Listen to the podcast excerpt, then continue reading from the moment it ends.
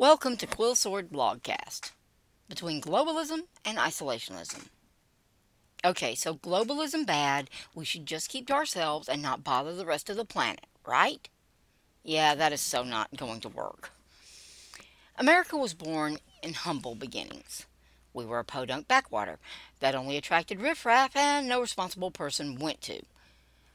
But we grew up into a podunk backwater with lots of perfectly respectable folks and some really big ideas about liberty and freedom. We were by nature cocky and self-assured. That happens when you get used to relying on yourselves and not handouts. We were also way more cocky than we had the moxie to back it up. It took us 8 years to wear down the British enough that after one particularly humiliating loss, they just decided to call it quits. This is the same British that spent 100 years at war with France. The English Channel was one thing. Having to haul your entire military across the Atlantic to beat up a podunk backwater, that was quite another. Still, they stuck it out for 8 years. This is probably what Washington was most worried about when he gave his famous farewell address. Rambunctious, young, and cocky. These are not the best options for building a new nation-state, but you build with what you've got. Still, staying unified, not getting too attached to our political parties, yeppers, those were the first two warnings he gave, and not getting all up in other nations' business was awfully good advice to a young nation feeling its oats. There's wisdom in Washington's words, even now. We certainly took them to heart back then, well, as long as you don't count the War of 1812. Hard-headed from the beginning, that is America. Still, once we were smarting from that near defeat, the British didn't bother sticking it out, we decided to listen to the father of our nation and keep our noses out of Europe's business. We had a strong isolationist streak ever since. It has served us well at times, and it has come back to bite us in the backside a few times.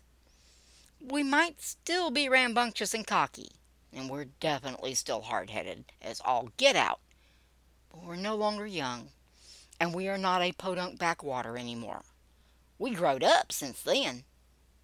A lot. We went from barely eking out a victory against the British to being the mightiest nation on earth, barring absolutely none. We're now the ones that have to decide to give up in order for other nations to win against us. That power comes with tons and tons and tons of responsibility. It doesn't come with perfection. So we make mistakes and we try to do our best. Sometimes the results are outstanding. And sometimes we wonder why we came. Nation-states aren't any smarter than regular people. They just shoulder more responsibility. It's easy to long for the good old days when we were just making our neighbors miserable and stayed out of Europe's mess. Especially nowadays when it's the whole world's mess, not just Europe's. Problem is, Spidey can't get himself unbitten. Once Spidey had Spidey powers, he had no way back to just being plain Peter Parker. The same is true for the United States of America. We can't go back to being a podunk backwater no one cares about. We have the great power and the great responsibility. All we have left is the choice of how we will use it.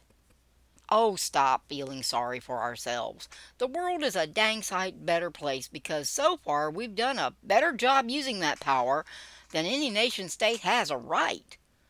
More often than not, we live up to those big ideals of ours, and we don't make excuses for ourselves when we don't.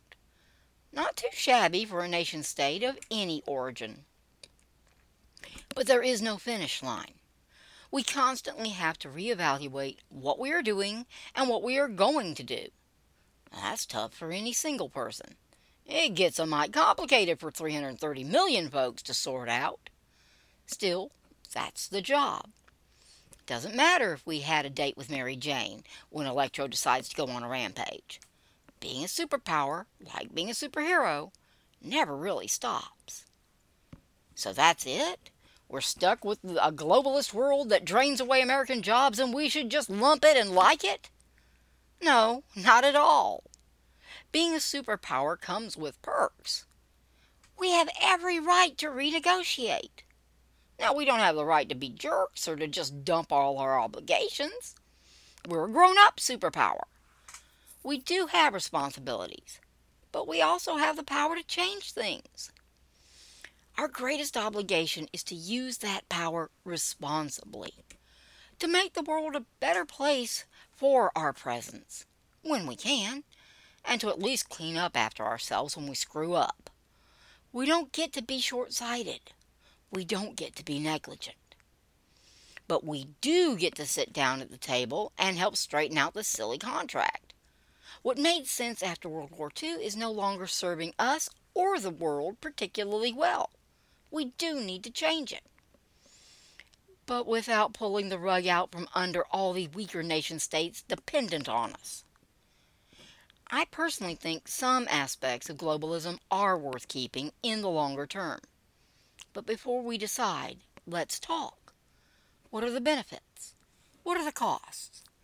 How can we improve it? What could we replace it with that would be better? How can we test things out without making life miserable for anyone? Dang, being a grown-up is work sometimes. But we have the coolest web shooters ever.